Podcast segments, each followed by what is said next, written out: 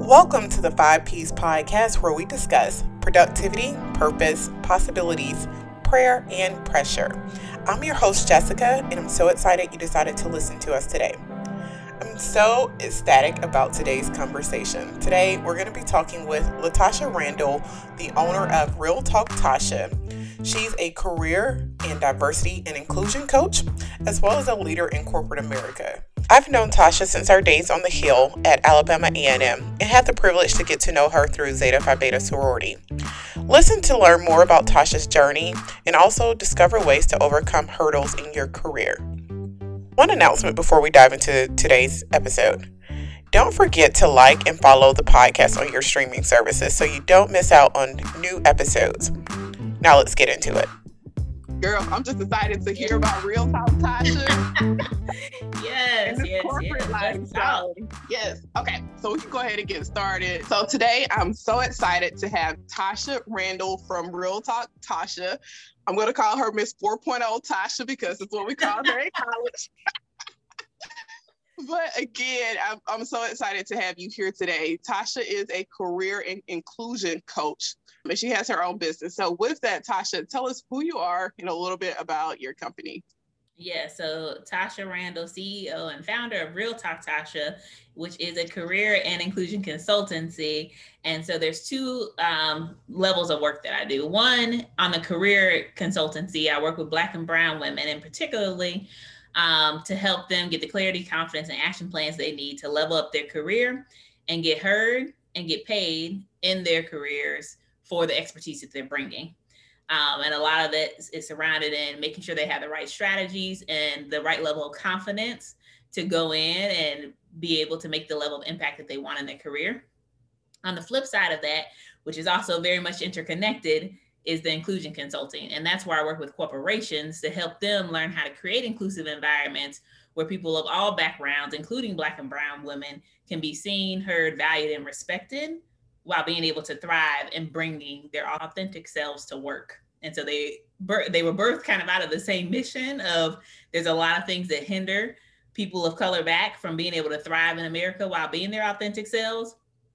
And there's a lot of upside for companies on the level of profit and impact they're able to make, you know, and deliver their bottom lines when people are able to bring their authentic selves to work and truly bring the diverse you know lens of thought perspectives personalities etc and so how can we maximize both of those where individuals can thrive and where companies can also thrive and make the most money possible Right. I love that, especially thinking about 2020 and everything that occurred. So we had the pandemic to occur and people were really starting to realize what their purpose was. We had George Floyd, um, we had the Breonna Taylor cases. So companies really started to take notice to the despairing gaps within the workplace. So could you talk a little bit about what led you to start? So prior to Real Talk, Tasha, what was that defining moment for you?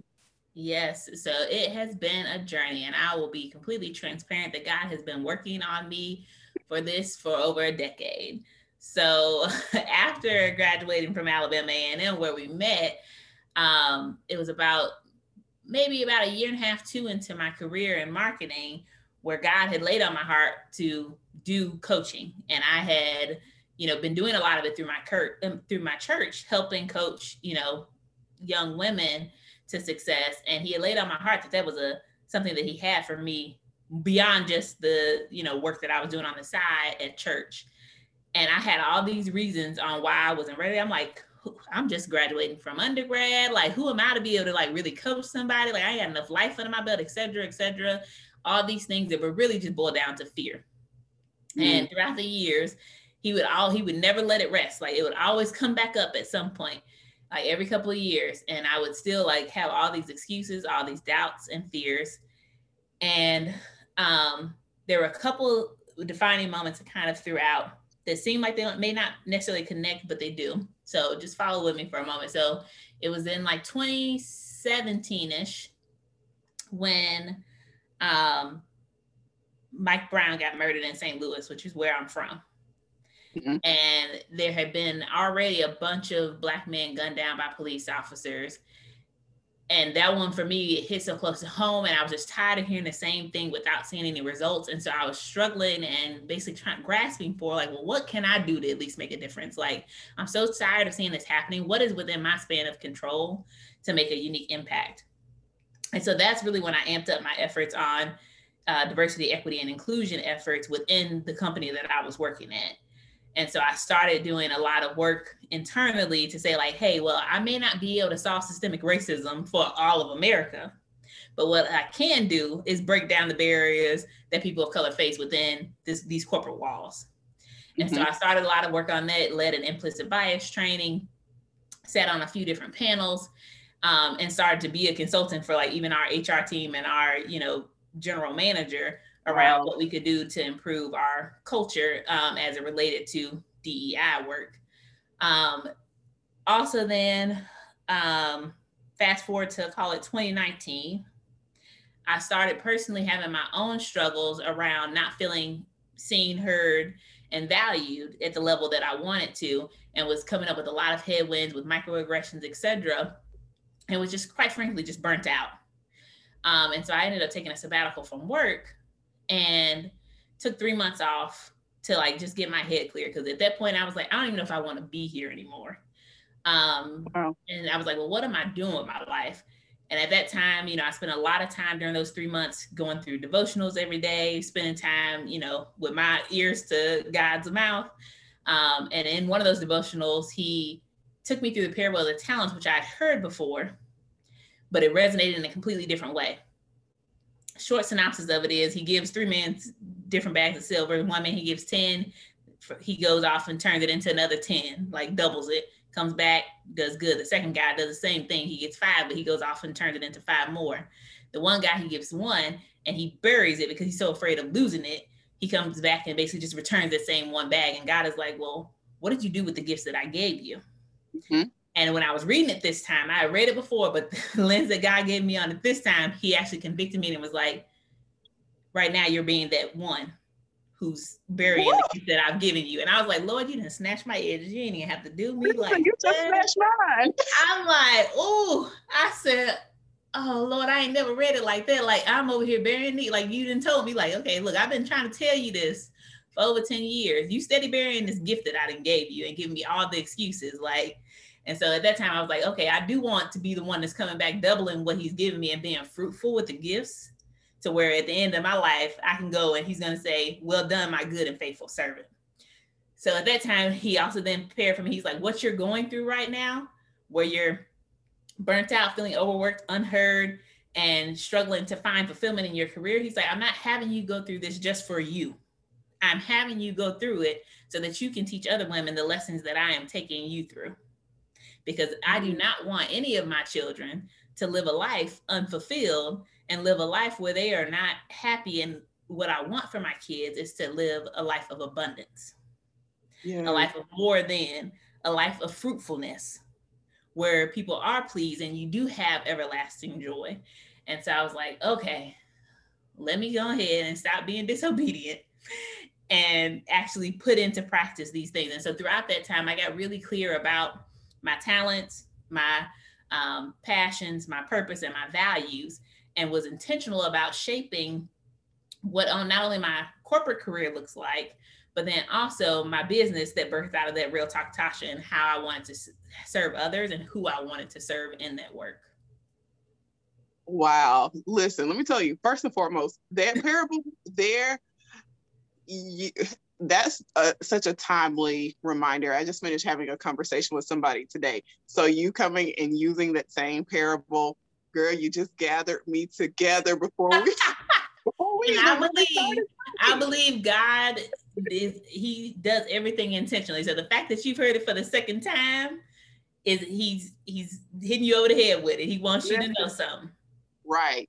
I need to use what I have and not be afraid to do it.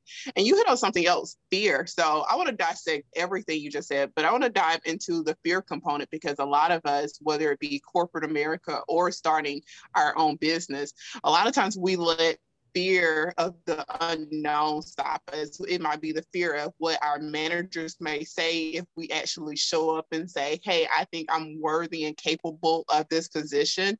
It may be fear of launching a business because we don't know how our friends and family members may perceive that business or fear of if I leave, you know, this comfort zone of corporate mm-hmm. America to launch this business, like what might happen? Um, all, it's like, what if that none of those things were fear? What if none of that happens, or what if it does? I feel like God always makes provision for us to succeed when we pursue purpose, right? So you said you were you spent time with God, you were able to start to overcome that fear. Was there anything else you did that helped move you beyond th- those moments and those thoughts of fear? So really I just leaned into it. So I still have my moments where I'm fearful and I firmly believe that that level of fear and also imposter syndrome that kicks in is something that will likely exist at some level at all points. Like there's CEOs and famous people who have openly talked about how they still deal with like imposter syndrome and those fears and doubts that come into their minds. I think the thing that really makes a difference is learning how to manage through and control it. And so for me, a couple of things that came into play was one, which is a one of my uh, business models of Real Talk Tasha is do it scared. Mm. what I said is like, hey, I've been letting fear hold me back for over 10 years of doing this. He's clearly told me, look, I, I need you to go ahead and get into action because there's some people that I need to help serve and I want to serve them through you. And so I, I leaned into the do it scare. Like, hey, I still have these fears, but I'm gonna lean into and do it anyway. Because the faith, my faith that, hey, if God has called me to it, He's gonna set me up for success to be able to bless it. And so anything that I need, He will make a way for it to happen. And so that level of faith that I brought in too also helped me move forward in the face of fear because I'm like, okay, well, I know that He is going to provide for me as long as I'm walking in His will. And then the other thing was being super intentional because the more intentional and structured I was about my steps, and the more that I broke them down. So, one of the things I work with on clients is breaking down goals into bite sized pieces. Because one of the things that can become such a big fear and hindrance and cause people to get stuck and stagnant and not move forward is that the goal seems so big and robust that they're like, I don't know where to start. And it seems so huge that I just end up like getting analysis paralysis on where to start, what to do, what should my first move be that I do nothing at all. And that's one of the worst things that you can do. And so I worked, you know, in my personal journey and I also work with clients to help break that down into bite-sized goals. Like how can you make it more tangible? And so I broke my big vision down into a more tangible goal that was like, okay, I can do that this week, or I can do that today and it is moving me towards this larger goal and helps break down fear because fear is really just the fact that there are so many unknowns. Right. The more that you can break the goal down into smaller pieces, the level of unknown becomes less.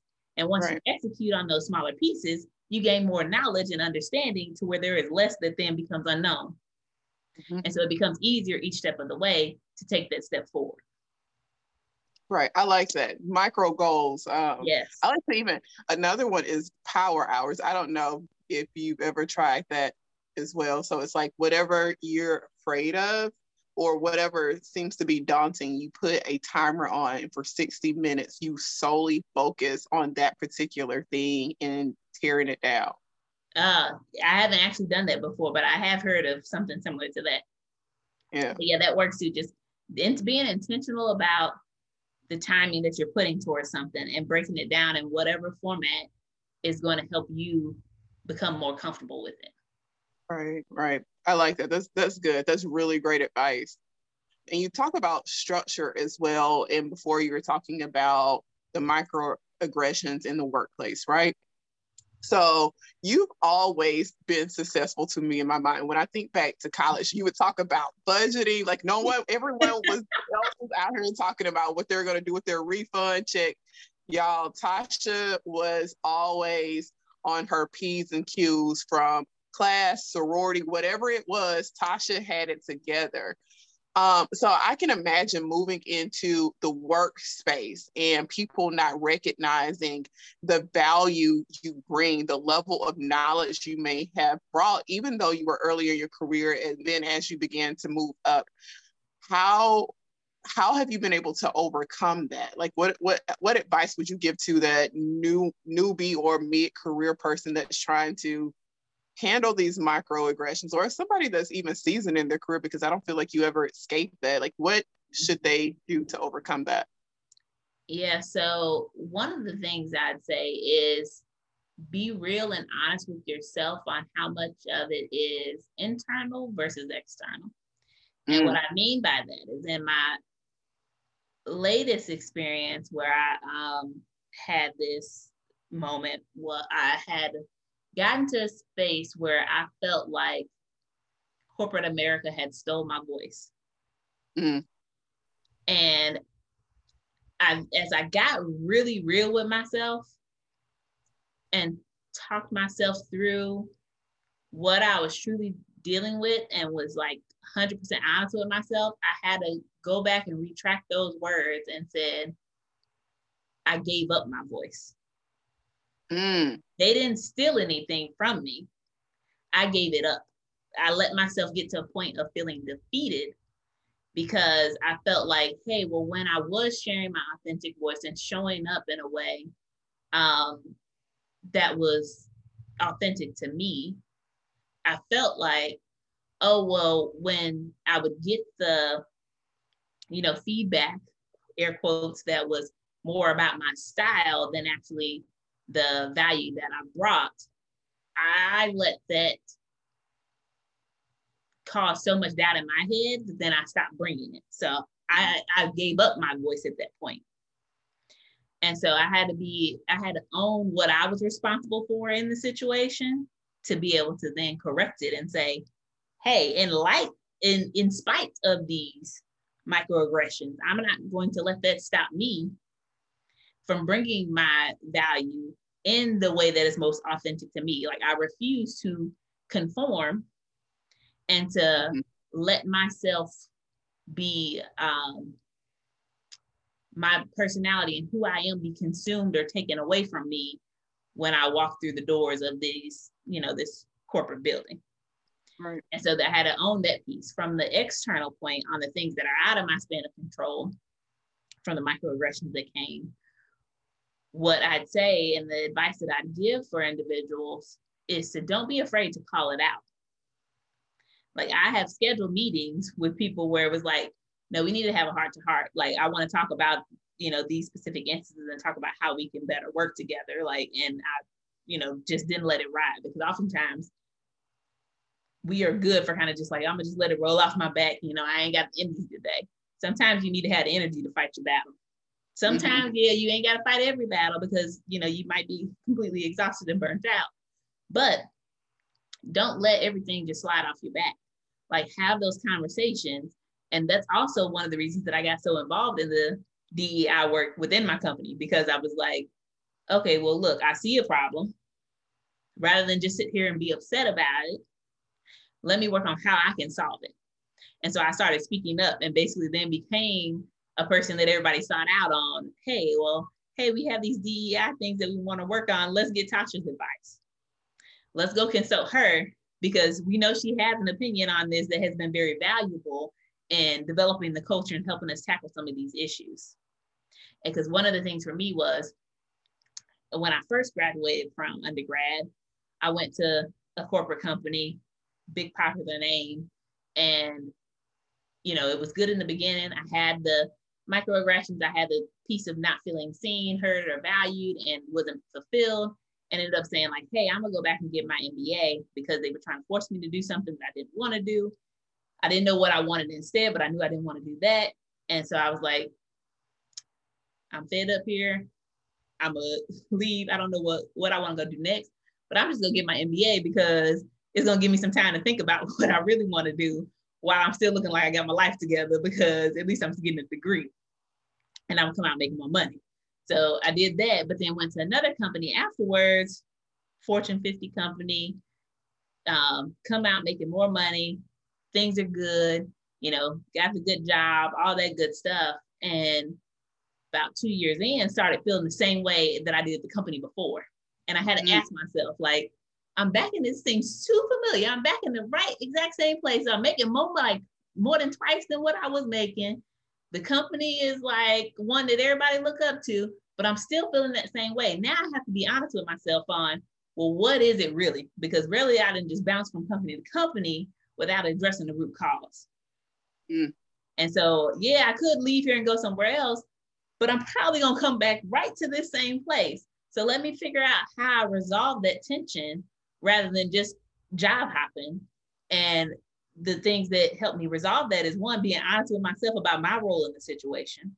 Right. And then being willing to call things out like, hey, instead of just hopping from company to company where I know, hey, I'm probably going to face some of these same headwinds because let's be frank, systemic racism, microaggressions against Black people are rampant across all of America. There's no company you can go to unless you right. start your own where you're not going to have that at some level.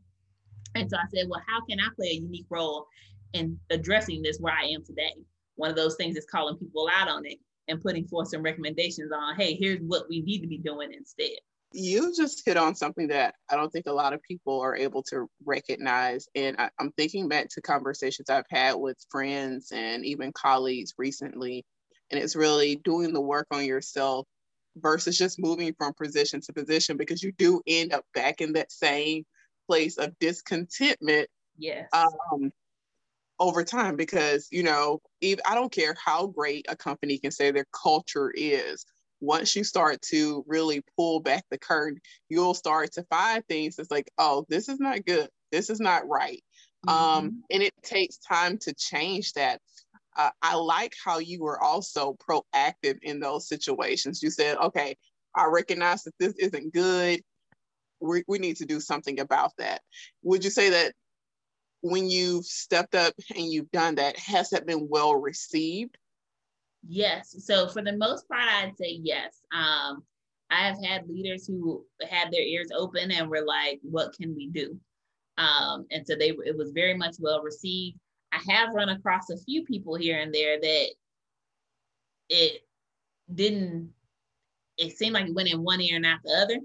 Like it's not like they had issue with it, but in terms of it actually resulting in change, like transparently, I don't know that it really got through the, to them. But more than not, it has been well received and to a point to where it has made a difference.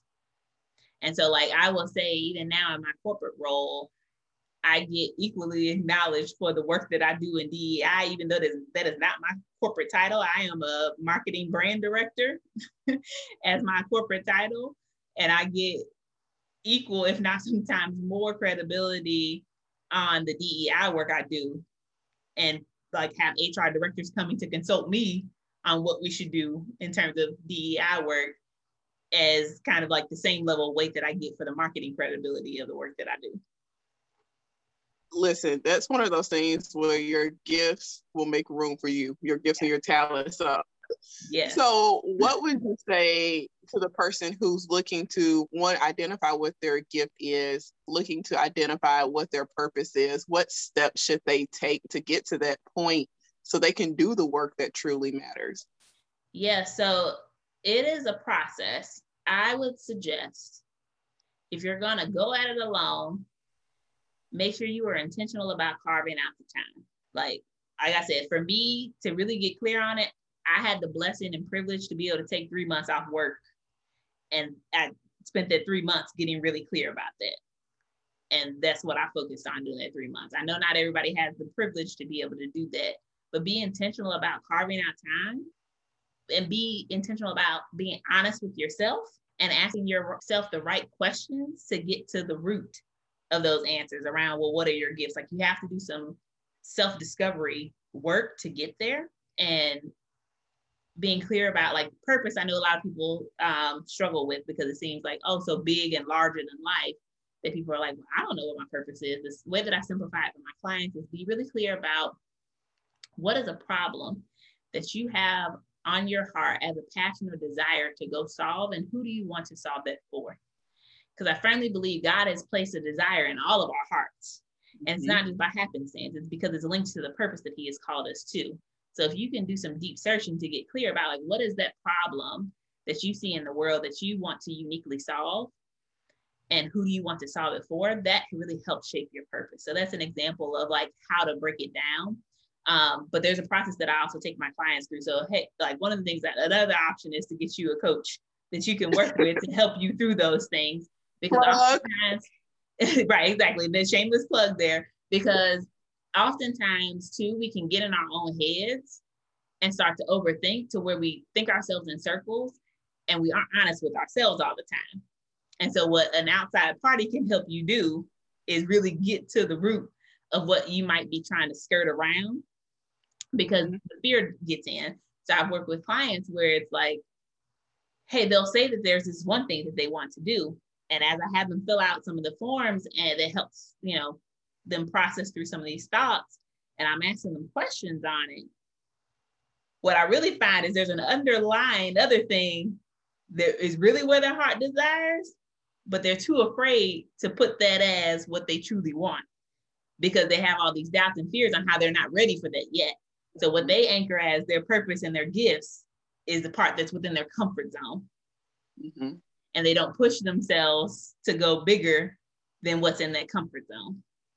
And so that's a watch out that I would give um, is to make sure that you are truly being honest with yourself and aren't just answering the questions within your level of comfort, which is why having a coach or somebody external be able to help you through that makes a big difference on you really being able to get clear and get honest with yourself.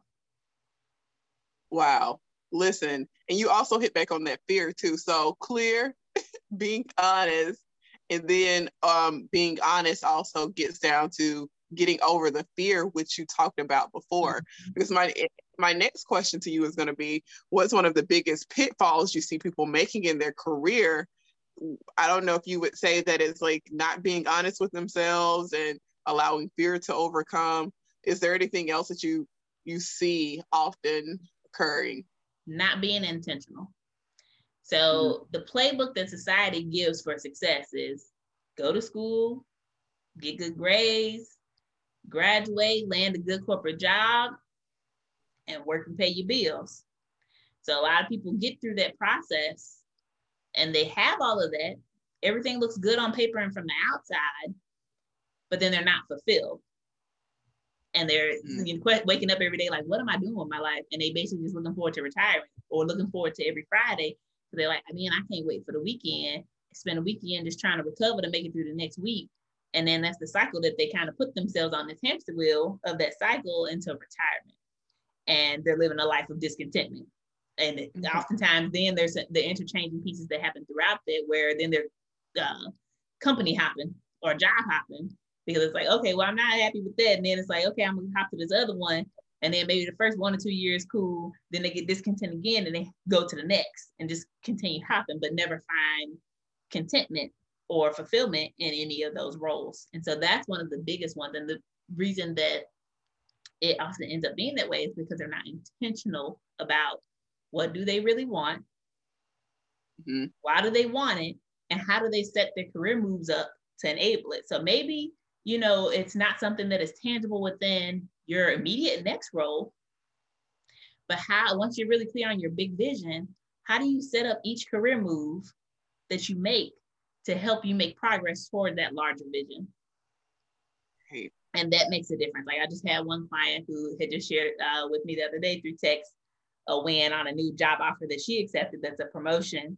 Um, and she was so excited about it. She was like, one, thank you for the clarity that you helped me get around the value that I bring because it's made a difference in how I've shown up at work. Like even, you know, the feedback she was getting before from her manager um, was clearly not highlighting the value that she brought after we worked together. Her manager was like, I don't know what you've done, but something's different. Like, keep doing it. Like, she noticed a change in how she showed up because she was really clear on her value.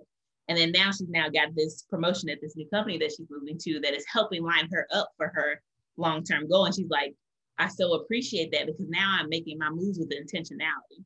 Like, I'm not just moving from company to company like not knowing what I'm looking for. Like, no, I've chosen this and accept this specific role because it's getting me the experience and the skill set and the allowing me to do the things that I want that are going to help me help set me up for that long long-term goal that I have. So then she's yes. also more fulfilled in it because she sees the why behind, well, why am I even in this role? Why am I doing this? Because she, she already sees the long-term path. Mm-hmm. That's good. A lot of us face so much stress and anxiety because we don't do that very thing. You know, mm-hmm. you you're not intentional, so you just take the position because the title is good and the money is good. That's good. right. That's all we need to know, like how much you're gonna pay me and what is my title gonna title going to be. And once they have that, it's like, oh, it can't be that bad, right? And you right. get there and you're unfulfilled and it's a vicious cycle, like you you it put is. it. And a lot of times, especially if we don't have a good group of people around us to say, hey, you need to check it, or if you don't have a mentor or mm-hmm. something. So what would you say the role of mentorship has played for you in your journey as well?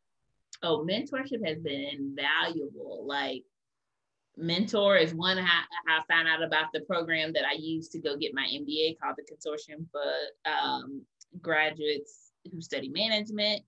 Um, and that allowed me to get a full scholarship to through my MBA program. Mentorship is how I've learned to navigate within the corporate spaces and to be able to learn some of the right skills and strategies to make sure I'm getting the right level of feedback, to make sure that I am getting the experience that I need to get coaching and be a sounding board when I, you know, hey, I need, you know, some advice on this. Here's what I'm thinking. What do you think?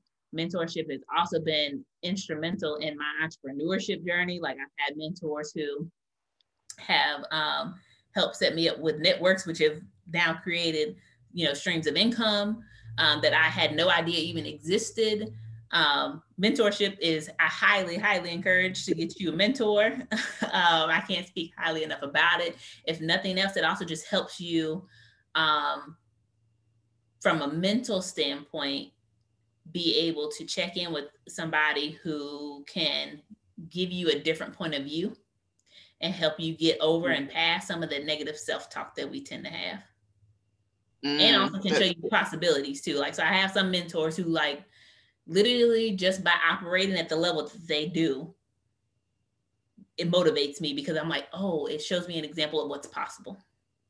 Mm, that's good. That's really good. Um, and as you were talking, I started to think about just childhood and being able to see examples. So now I'm curious to know about, you know, young Tasha and those pivotal moments that led you to be 4.0 Tasha, to Miss Corporate America Tasha, to Miss Entrepreneur Tasha. Like, what was childhood like and what shaped you? Yes, yeah, so I grew up in a single parent household raised by my mom, who's a phenomenal woman. Um, my brother and I, we I didn't know it until I got older, but we was technically in poverty level. But my mom was like such an amazing woman who could stretch a dollar. Like I had no idea because we never wanted for anything. Um, and we never went without food on table, clothes on our back. Like she provided above and beyond. And I'm like, I don't know how she did. Like this woman was making miracles happen. Her and God was pulling off some stuff. And my mom is also one who is very determined. Like once she sets her mind to something, she is gonna get it done. She's the type who like you can't tell her what she can't do because she gonna be like, no, I'm gonna show you what I can do. She's the type who will like go get under the hood of a car and be like, I can figure this. I'm gonna figure this out. Like I don't know what's going on, but I'm a I'm gonna somehow figure this out type of woman. And so that instilled a lot in me in terms of my level of determination and go getter attitude.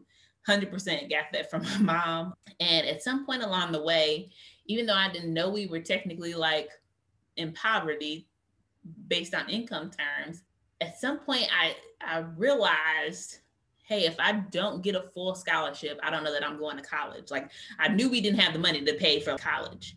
And so it, it was like in middle school, I kind of got in my mind, I need to get straight A's from here on out because I need a full scholarship. So that kind of spurred the 4.0 Tasha, where it was like, hey, now I need to make sure I'm getting good grades because my goal is to get a full scholarship. So that was a very pivotal moment for me. The other piece too is I vividly remember, I think I was probably in about eighth grade.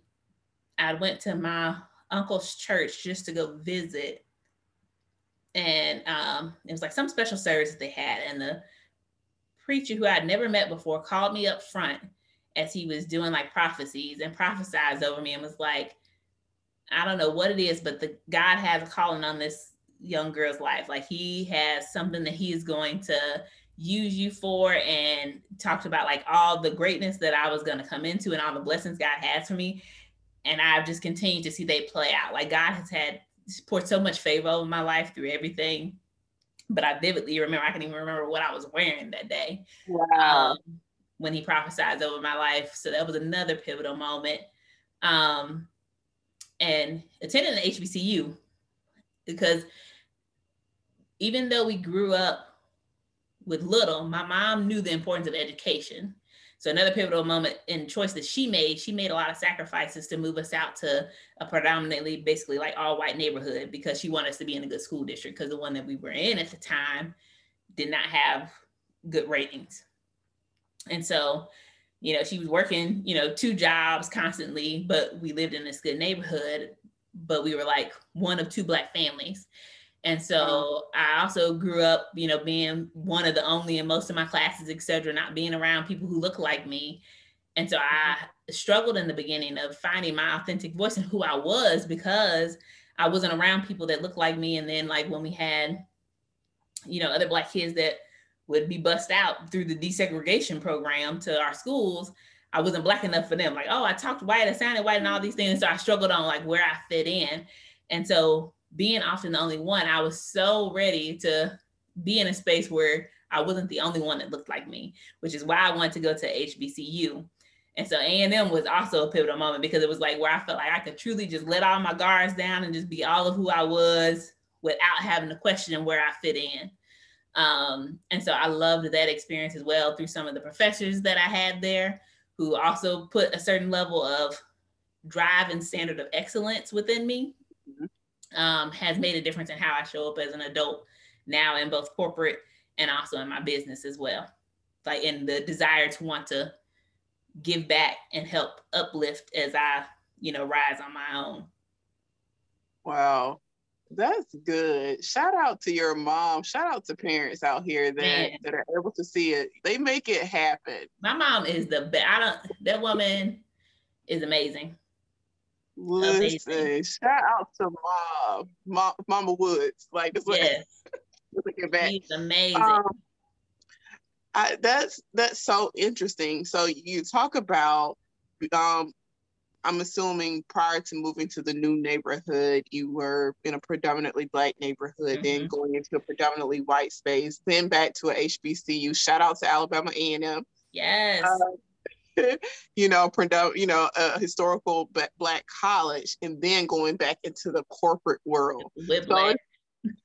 So, quickly, quickly, and with the level of success that you've been able to see, especially early on, I'm sure you were the only, the token in a lot of conversation. So you have that weight of having to make sure you are the best yeah. in every single scenario.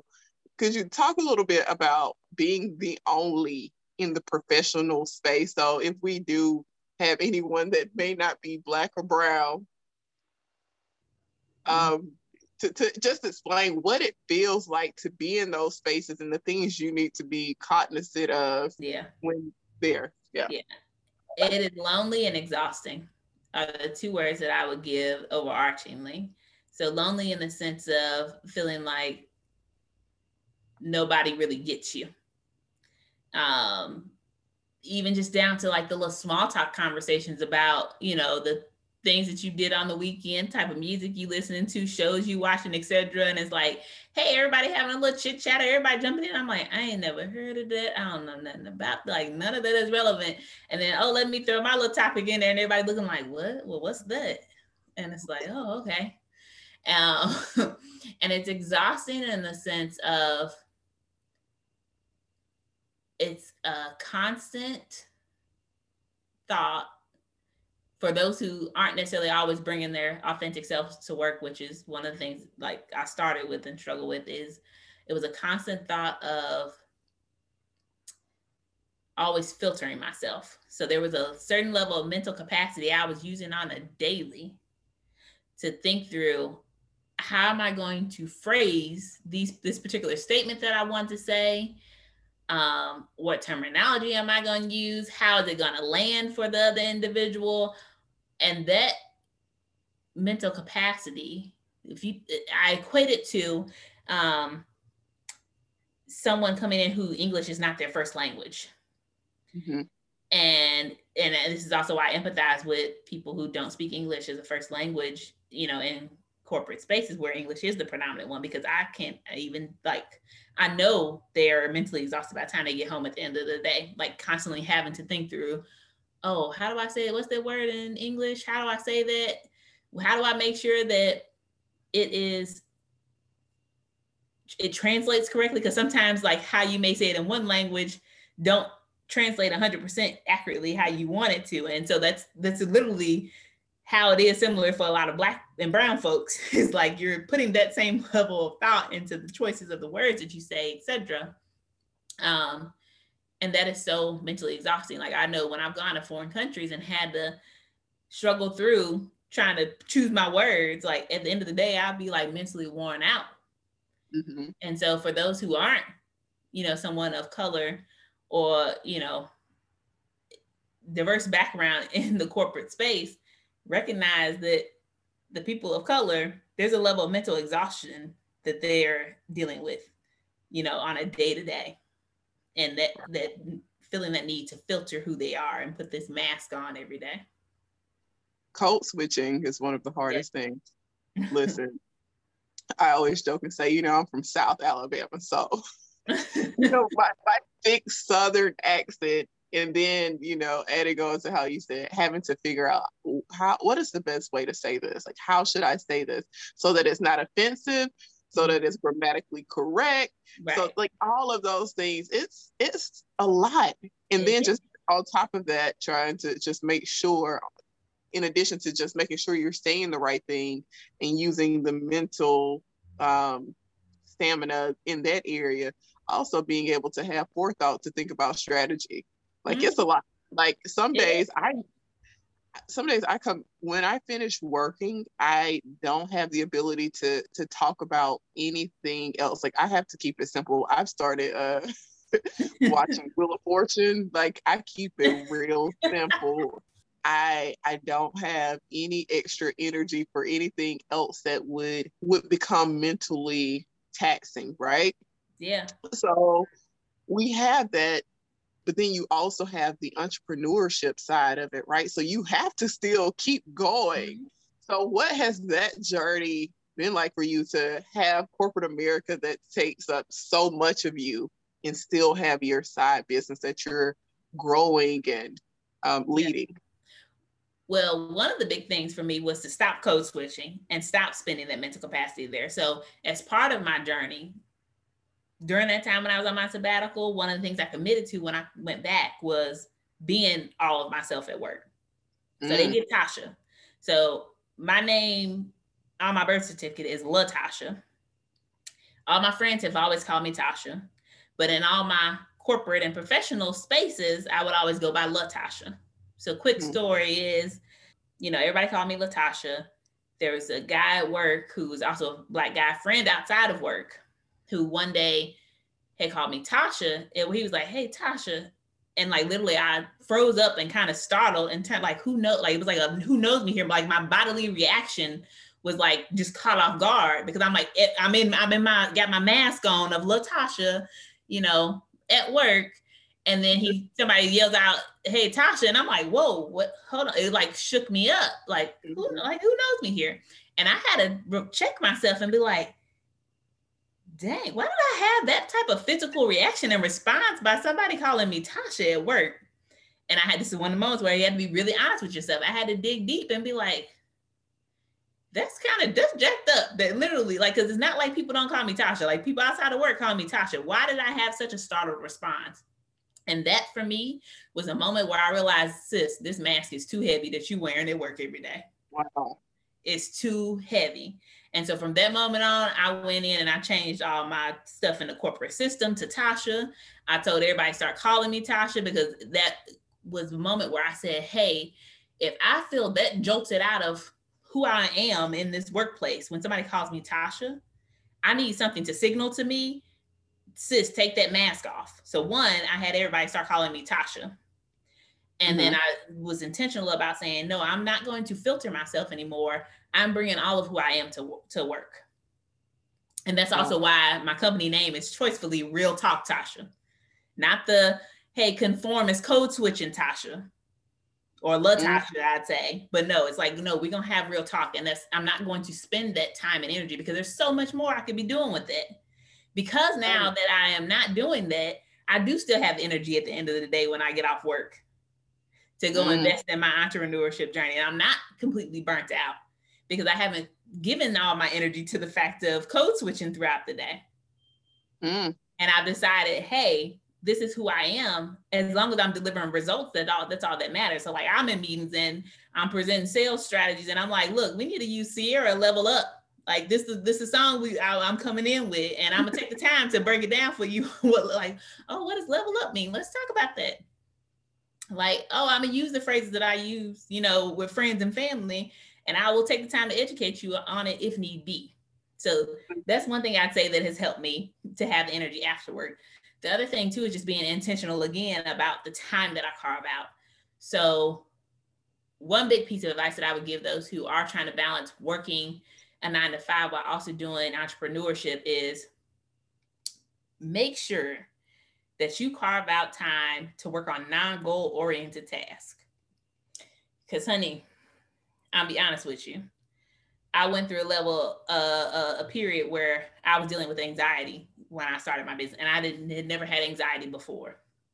And I started seeing a therapist because I was like, I, I don't know what to do with this. And one of the things that helped me uncover was literally all my time, like pretty much all my waking hours, I was working on some goal oriented task, whether that was for my corporate job or for my entrepreneurship journey. And it was literally pretty much all day, every day until I went to sleep. I had some goal oriented task where my brain was just firing on, on, on, on, on. And so I had to be intentional about carving out time to just be like, hey, here's the time when I'm full on for corporate. Here's the time when I'm full on for entrepreneurship. And here's the time where it's just whatever I feel like, whatever Tasha feel like doing. There's no right. goal. There's no bar or standard set for what success looks like. It's just time to just be to do whatever I feel like doing in the moment. And if that's just sitting on the couch watching TV, that's fine. If that's going out to go enjoy some nice weather, whatever it might be, that's non-goal oriented task. And so then I got really intentional about, hey, here are the hours that I am going to work on my business. And then making sure that within that time I was productive as possible. So I'd like do planning at the, you know, every week on here are the things that I'm going to work on on these days within this two hour, three hour time frame, whatever that may be. That way I already go in knowing rather than, you know, go to sit down at the computer and be like, okay, well, what I'm gonna work on and spend 30 minutes kind of, oh, well, I could do this and I could do that, and then been wasted 30 minutes to an hour. No, I already have my list on here are the things that I'm doing that day. And now, granted, I allow myself to be flexible, but I already have that intentionality. The last thing that I did um, that was super helpful is hired help. So I have an exec- executive assistant in my business because okay. I realize I don't have to do everything. So there are certain things that I need to show up for and do for Real Talk Tasha, but that ain't everything. There's other people that I can pay to do some of the back end stuff that I don't need to do to where my business can still run and still be productive without me necessarily committing all the hours. That's some great advice to business owners. I think sometimes you become so possessive. You want to see it succeed and you don't bring people in and allow them to live out their purpose yes. and allow them to use out their talents. Tasha, you dropped so many dimes today. I'm looking at time. I'm like, I just want to keep talking. Oh my but gosh! You like, gotta think about corporate. They ain't running doing everything. It ain't just one person. You think about corporate. The reason that people can take paid time off and step away from a job is because they have so many people who are playing a unique role You never, you don't want to go. And I have my own co- also coach too for my business. So my business coach has taught me. She was the one who helped helped me get there. I'm like, yeah, I probably do need to hire somebody.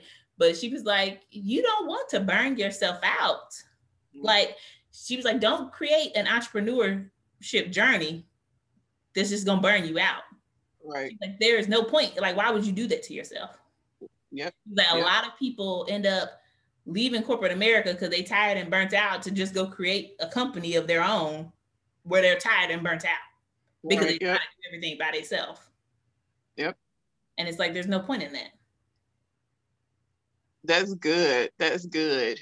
I'm hearing you. I have a team. But I think what I struggle with, I'll be transparent with you guys. I even in corporate America, right? Even when I know I had people to do things, I wouldn't say that I micromanage the work of others, but I micromanage the work of others. so even when it comes to like my my side businesses, I micromanage the work of others. And what what ends up happening is I'm usually tired when I like a running joke. If you've seen any of the lives I've done, is that I don't sleep. Like hashtag I don't sleep. My kids don't sleep. I don't sleep. I'm usually on caffeinated water, um, trying to get through the day. But that's something this week I'm gonna take that and I'm gonna apply it. I'm gonna allow other people to do what they need to do so I can focus on the things that I need to do and more importantly the things I enjoy doing because again it goes back to purpose Yes. Um, you hit on something else, but and I'm you talked about receiving the prophecy. You talked about spending time with God and getting direction before launching and like really just moving into that space. I'm wondering now that you've started, you've launched, you're walking in this, what scripture or what do you go back to to keep you moving forward with the same level of energy you had when you started? affirmations. So I say affirmations every day. Um, I have some sitting on my wall in front of me that I can see in my office um, that a friend so kindly printed up for me as a gift because I shared them with her and she loved them so much she printed them for herself and then also printed me a copy to put on my wall. But two of the main ones that I say every day um, are one is I deserve my desires abundance is my birthright. And I repeat that over and over because what that tells me is oftentimes my fear gets in the way of like, who am I to think that I can have X, Y, and Z? God didn't put the desires on my heart for any reason. And God mm-hmm. has said in scripture that he will grant you the desires of your heart. So mm-hmm. I have to mm-hmm. remind myself I deserve my desires. Also, I'm the daughter of a king. Uh huh. Uh huh. Preach it. So, abundance is my birthright. God mm-hmm. has taught us to live a life of abundance. Right. Jesus down here to die on the cross for us to live a life of mediocrity. So Listen, I say that over and over again. the other one that I say is I have the courage, creativity, and wisdom to make my dreams a reality. I have the courage, wow. creativity, and wisdom to make my dreams a reality. Like, hey, I, courage is moving forward in the face of fear. I can do that. I have the creativity. God has given me everything that I need. I just have to double down and get to work on it. And I have the wisdom. I may not know all the answers, but I'm capable of learning it. And so those are the the two uh, affirmations that I say on a daily. And I have been joking uh, with my husband because you know, right now, right now I'm expecting, and I was like, baby boy gonna come out and he gonna know them affirmations. I was like, I'm probably gonna be able to say them and he gonna be able to get right to sleep. Cause he's like, I've been hearing these for the last nine months, ma. I'm ready. getting nursery rhymes. right. He coming out with affirmations and I already got the affirmations ready to put on his wall. He ready. Listen, he's already a blessed baby to have. 4.0 Tasha, real talk Tasha.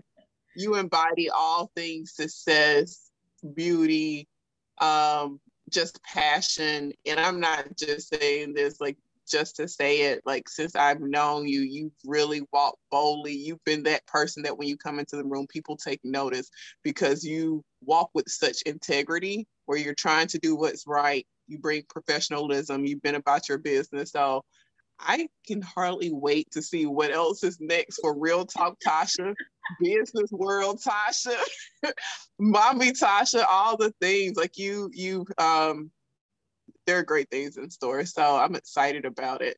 So I can see it, but tell the people what you have coming up and also how they can connect with you. Yes. So connect with me on Instagram at Real Talk Tasha. Sounds spelled just like it sounds R E A L T A L K T A S H A, Real Talk Tasha on Instagram. If you're on Facebook and prefer Facebook, you can follow me at Miss spell M S Real Talk Tasha on Facebook. Those are the two best ways to stay up to date with me and what I have going on. As I said, I'm currently expecting with baby boy due in August. And so right now, from the um, career coaching side, I'm doing, you know, kind of just one-off, one-hour clarity coaching sessions with individuals to help. But my group pro- coaching program right now is on hold because I don't want to start it and then be like out on maternity, like, oh, hey, baby's here, etc. Um, and I'm being intentional about spending time getting ready before the baby comes. But if you follow me on at Instagram or on Facebook, that's the best way to stay up to date on those. And then I still am doing inclusion um, consulting for companies. And so that's the main thing that I'm doing right now because those are usually one day sessions or half day sessions. Um, and so I am available for contracting on those. And you can reach out to me on those social media platforms or you can email me directly at tasha at realtalktasha.com guys, make sure you go and follow Tasha. If you're in the corporate setting, send her information over to your HR departments or your your managers to get her in. Definitely schedule time for a coaching session. So those one hour clarity sessions, those can really change the trajectory of your career. We all are looking to know, glow, and grow together. So make sure you do what you need to do to continue to grow um, so you can glow up we all have purpose. We all have great things in store. Sometimes we just need help realizing what that is. So, and Tasha's the person. I'm gonna gas her up because I truly mean it. It's all go check her credentials.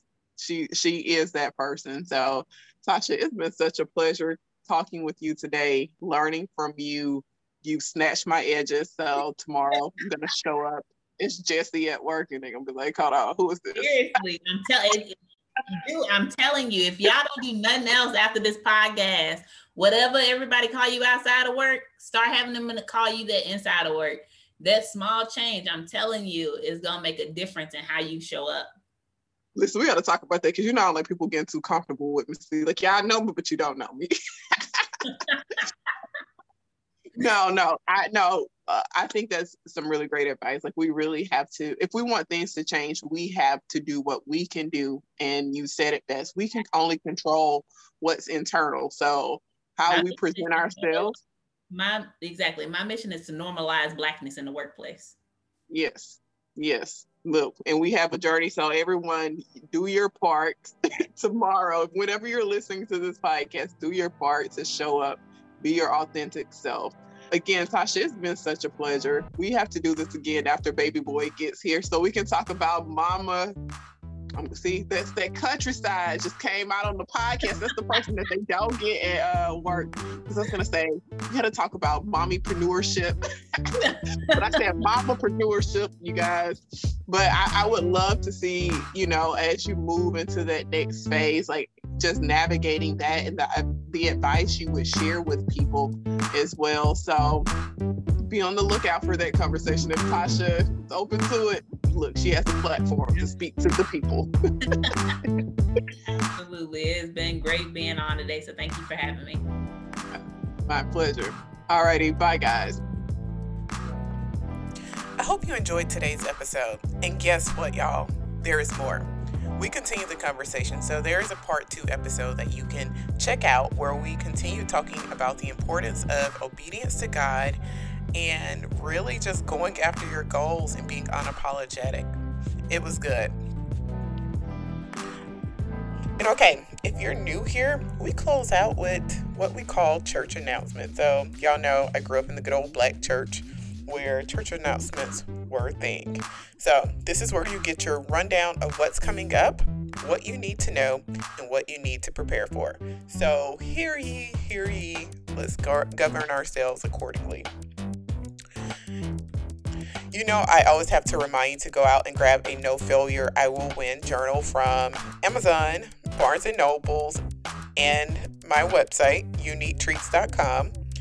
Also, don't forget to follow us on Instagram. So you can find us with the at symbol 5PS podcast. So that's 5P's podcast. 5, the number 5, PS podcast. Also, if you're looking to connect with other um, career professionals or entrepreneurs, join our community on LinkedIn. So we have a private group that's called Promising Presence. Join the group and you'll be able to just connect and ask questions or share advice as well. Oh, and one other thing go out to my personal website. It's jessicahicksonwalker.com and sign up to um, receive emails and newsletters about all of the happenings that I have going on. So, podcast or otherwise. And lastly, if you really enjoyed this episode, don't forget to rate us, like us, and share this episode with a friend. Help us connect with others who are looking to grow, glow, and know. You guys already know. Or as my mama would say, connect with those who are looking to go higher in the Lord. All right, y'all, that's it for real. Bye.